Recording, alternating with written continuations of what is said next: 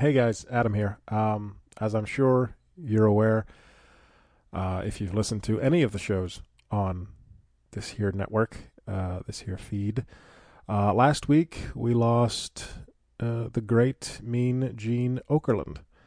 Um, as I'm sure listeners of this show are aware, he was an integral part of WCW during the, the Monday Night Wars longtime fans of professional wrestling can remember how uh, how much of a fixture he was on WWF television back in the day, uh, during the first WrestleManias and during Hulkamania and the Rock and Wrestling Connection, and you know right up until he left the company in I believe 1993.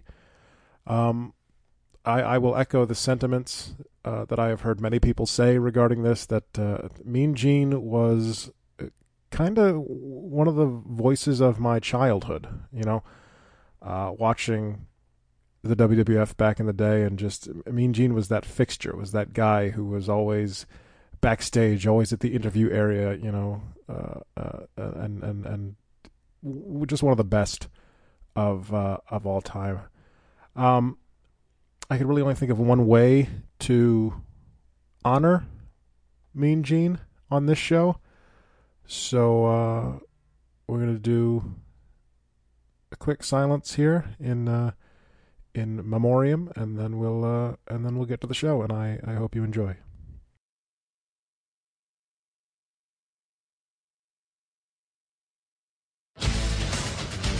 I will never interview you people again. Unhand me, woman. All right, you and I will hook up a little bit later on. Woman, I thank you very much. He has infuriated your husband. A lot of nuts involved in this thing. It's in bad taste. I don't know if I want to talk about the monkey or the grinder. Every man, woman, and child on the face of the earth is totally disgusted. I feel like a combination of Bob Barker and Ric Flair. Hand me a banana if you would. You can stick it. Uh, no comprende español, amigo. I don't know how this thing got this far out of whack here. I appreciate your concern. Deborah McMichael, you look just terrific tonight. You have lost it. Lost what? Your mind. I had extra money tonight in case we run a little short. I, I can't help myself sometimes. Will there be a little ride on Space Mountain? You can pick this up with uh, somebody else. I, I do care. I, I really do. I don't care if you care. Did the guy have hair? Hello, Nitro Maniacs, and welcome to another episode of the Nitro Mania podcast. My name is Adam. I am your host, and rest assured, a lot of interesting things are happening, just not where you can see them from where you're sitting.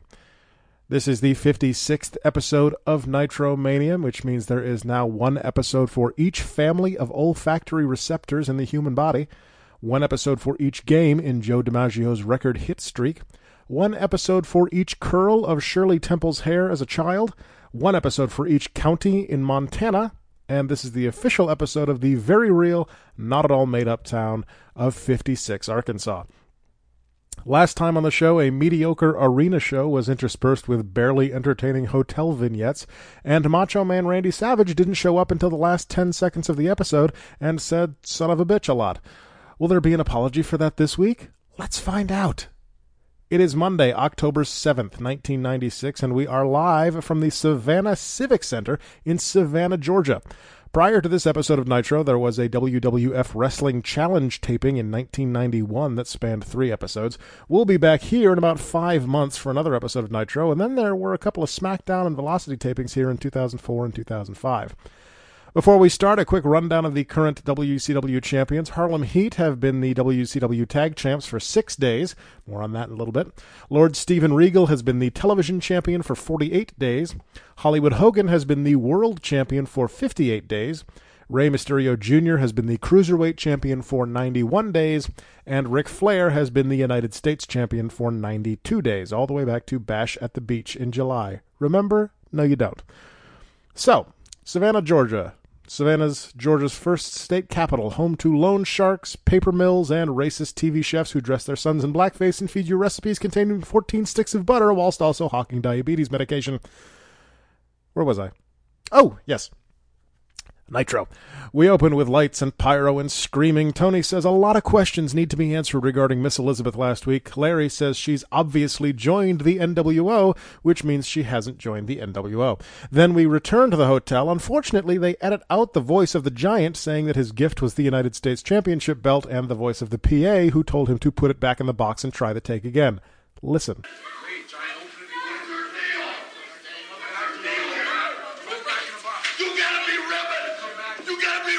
We then go back to WCW Saturday night to Harlem Heat regaining the WCW tag titles. Your opening contest is a non title rematch, so fuck you, public enemy, I guess. Rocco Rock and Johnny Grunge enter alongside their manager, Table. The tag team champions are already in the ring. Jobber entrances for the tag champs. Interesting choice. Nick Patrick then holds up the belts, even though we were told this was a non title match. He is still wearing a neck brace. We go to break so Macho Man can sell us his t-shirt and bandana combo for just $24.95 plus $5.95 shipping. Backstage, Elizabeth is knocking on Savage's door. She just walks in eventually. The camera follows and no one is inside. Ooh, Halloween. Meanwhile, back in the ring, Harlem Heat are in control. Nick Patrick continues to perfect his scowl. In the crowd, the NWO appear and the Outsiders promise to take the titles from Harlem Heat. Spoiler alert. Larry raises a very good point asking how the NWO got a microphone in the first place. This does not at all affect what's going on in the ring, as no one in the match even so much as glances at the group in the stands. So, good work, boys. Tony reminds us that WCW is a captainless ship since Sting disappeared. Anyway, Sherry makes out with Nick Patrick so Harlem Heat can beat up Johnny Grunge with a chair and put Rocco Rock through a table and then pin Grunge to retain their tag team titles that weren't on the line. Outside, a limo has arrived. Tony says this can only mean one thing the NWO, except that the NWO have already been here? Jeff Jarrett gets out of the limo and we go to break. What? Back from break and back to Saturday night for Nick Patrick levying the biggest fine in professional sports history $1 million on Randy Savage. Patrick also says he's the reason Mean Gene hasn't been around, so thanks, fuck. Enter Diamond Dallas Page. He is facing Jim Powers. Shortly after the match begins, they give us a Dallas in a box, and it's time for our favorite game on the Nitromania podcast. Is it racist? As a matter of fact, we have some pre-recorded comments from Diamond Dallas recorded before the match here tonight. Let's listen in to DDP. Hey, Eddie! Oh, Eddie! Yeah, I'm talking to you, burrito boy. Take a good look. See the butt kicking that's happening right now. Because that's what DDP's got in store for you. I don't care you recuperated from the diamond cutting I put on you with the Clash of Champions. Halloween Havoc, burrito boy. DDP's gonna put something on you that Ajax won't take off. Bang! Yikes. Nick Patrick and his neck brace is refereeing this match as well. Weird. DDP ends the match fairly quickly with the diamond cutter. DDP then threatens to beat up Teddy Long. Hmm. Back from break, and Tenay brings out the Macho Man, who actually shows up this week, alongside some nerdy looking white dude in a Slim Jim racing suit. This is apparently Jason Keller, who drives the Slim Jim Halloween Havoc race car. At the race in Charlotte, Kyle Petty and the NWO car got in a wreck. This is apparently some sort of sign how they're going to do at Halloween Havoc. Macho Man repeatedly creams himself about how well the fucking race car did. The car finished 10th. But Macho won't just tell us that they finished 10th. He has to ask this charisma suckhole if they finished in the top 25, and then the top 20, and then the top 15, and then the top 12. Jesus, fuck, this was a waste of time. All the while, this dipshit in the Slim Jim suit going, Come on, Macho Man, you know me better than that. You were there. Enter High Voltage. Tonight they lose to the Faces of Fear. T- Tony tells us that Jeff Jarrett will actually wrestle on the second hour of Nitro tonight. That was fucking quick. Benoit, Mongo, and Deborah are on the ramp for some reason. Oh, apparently they're facing the Faces of Fear at Halloween Havoc. Not sure why. High Voltage completely botch a double team maneuver on the left side of the screen as we watch Mongo yell something unintelligible on the right.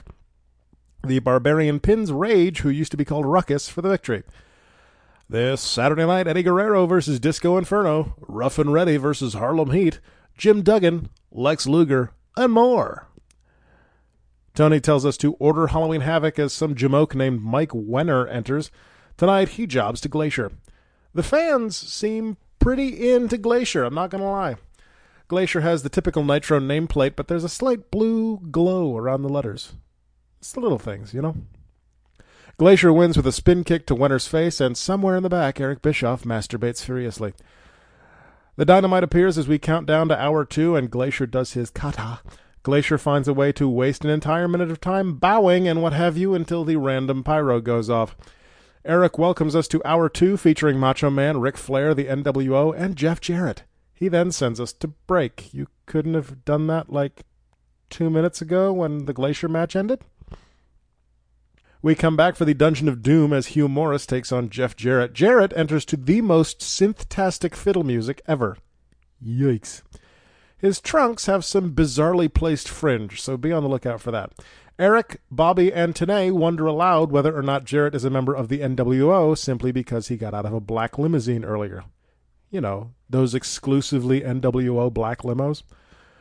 They then spend the entire match treating Jeff Jarrett like he's in the NWO, basically cheering for Hugh Morris the entire time. Bischoff says he's surprised he hasn't seen any of the NWO at ringside. Could that possibly be because he's not a member of the NWO? Jarrett locks Morris in the figure four and Morris submits. Jarrett then struts. Where where have I seen that before? Huh. Anyway, also, if he's a surprise appearance tonight, how do they have theme music for him? Perhaps I'm putting too much thought into it. I don't know. Schiavone is with Jarrett on the ramp. Tony straight up asks Jarrett if he's in the NWO, and Jarrett denies being in the NWO, talking shit about Hogan in the process. Not bad. And fuck you, Eric, you dick. Then a paid NWO announcement. It's the T-shirt commercial, thankfully. So we don't have not anymore. we go to the desk, and Eric promises us another groundbreaking night in professional wrestling. They talk about Lex Luger versus Arn Anderson at Halloween Havoc. Tonight, Luger faces the Renegade. That match is actually right now. Oh, and I guess I must have misunderstood. It's Arn Anderson versus Renegade tonight. I don't understand why they roll out a red carpet for horseman entrances. Mark Curtis is your referee here. No sign of Randy Anderson since the NWO takeover two weeks ago. Woman, by the way, must be glued into her top. There is no way that that thing is staying in place on its own. Anderson wins, shocking, and then ties Renegade in the Tree of Woe so he can stomp the shit out of him until Luger makes the save. Enter Squire David Taylor. He beats the shit out of Jeeves on his way to the ring. Taylor's opponent is Lex Luger. Luger wins in short order with the torture rack. Anderson hits him with a plastic chair after the match. Luger sells this by laying on the ground and not moving an inch. Up next, Rick Steiner versus Chris Benoit. Scott Steiner is now dressed like a leather daddy for some reason. In the middle of the match, we go to break, and when we come back, we see the NWC limo backing into the arena. I did not misspeak.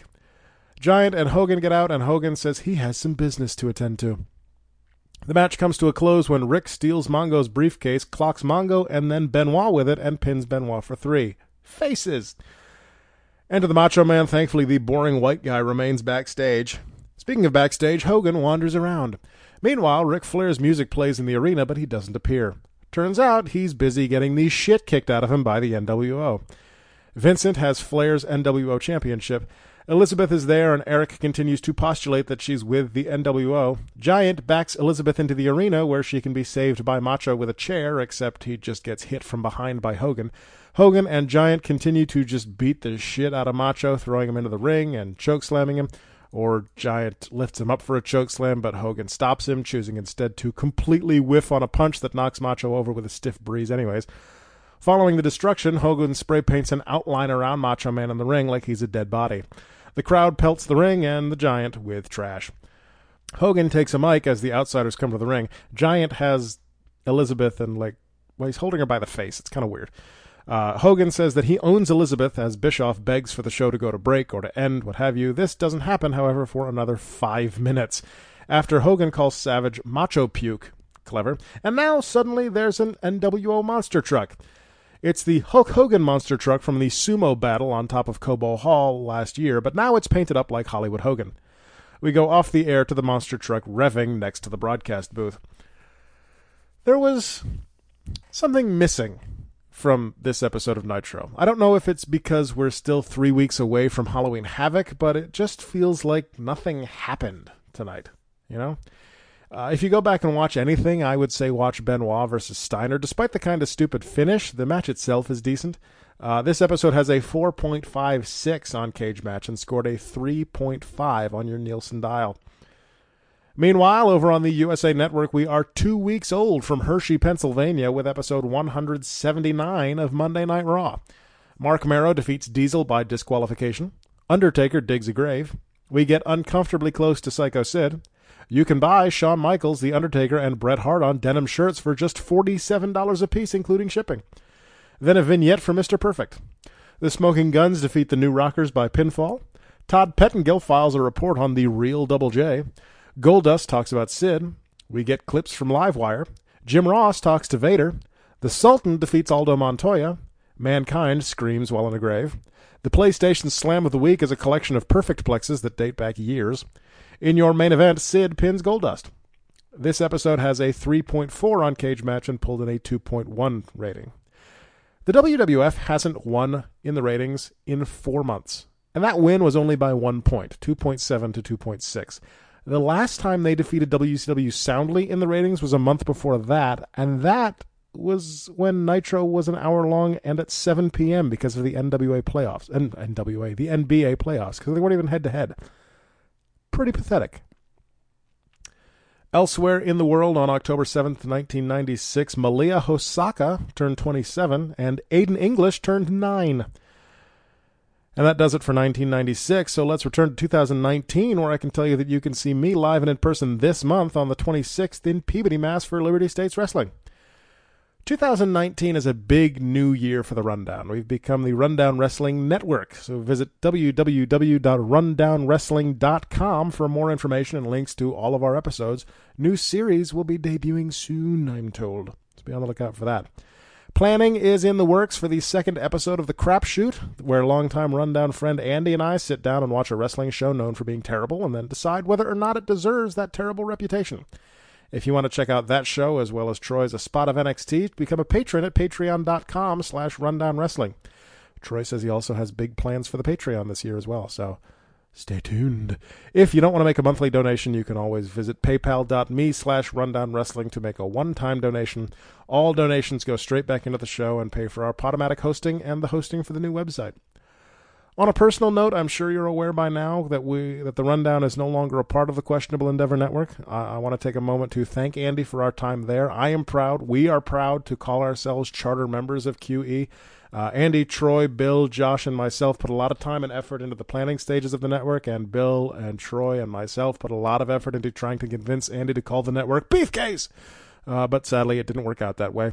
As the creator of the Rundown, I am very excited to see where the Rundown Network goes in 2019 and beyond. And I, uh, I don't know exactly what Troy and Jason have up their sleeves, but I am looking forward to the ride.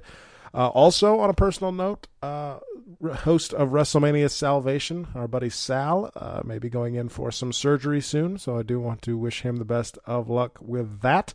Uh, quick recovery and get back on the on the saddle with WrestleMania, whatever the fuck you're at now. Um, and on that note, I think we'll wrap it up. I want to thank you for listening, as I thank you uh, after every episode for listening. Uh, I do hope you've enjoyed it.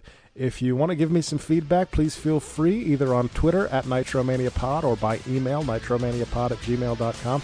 I am also always taking suggestions for events that uh, Andy and I can cover on the crapshoot. Uh, so send those my way as well. Uh, so with that, I will talk at you next time right here on Nitromania.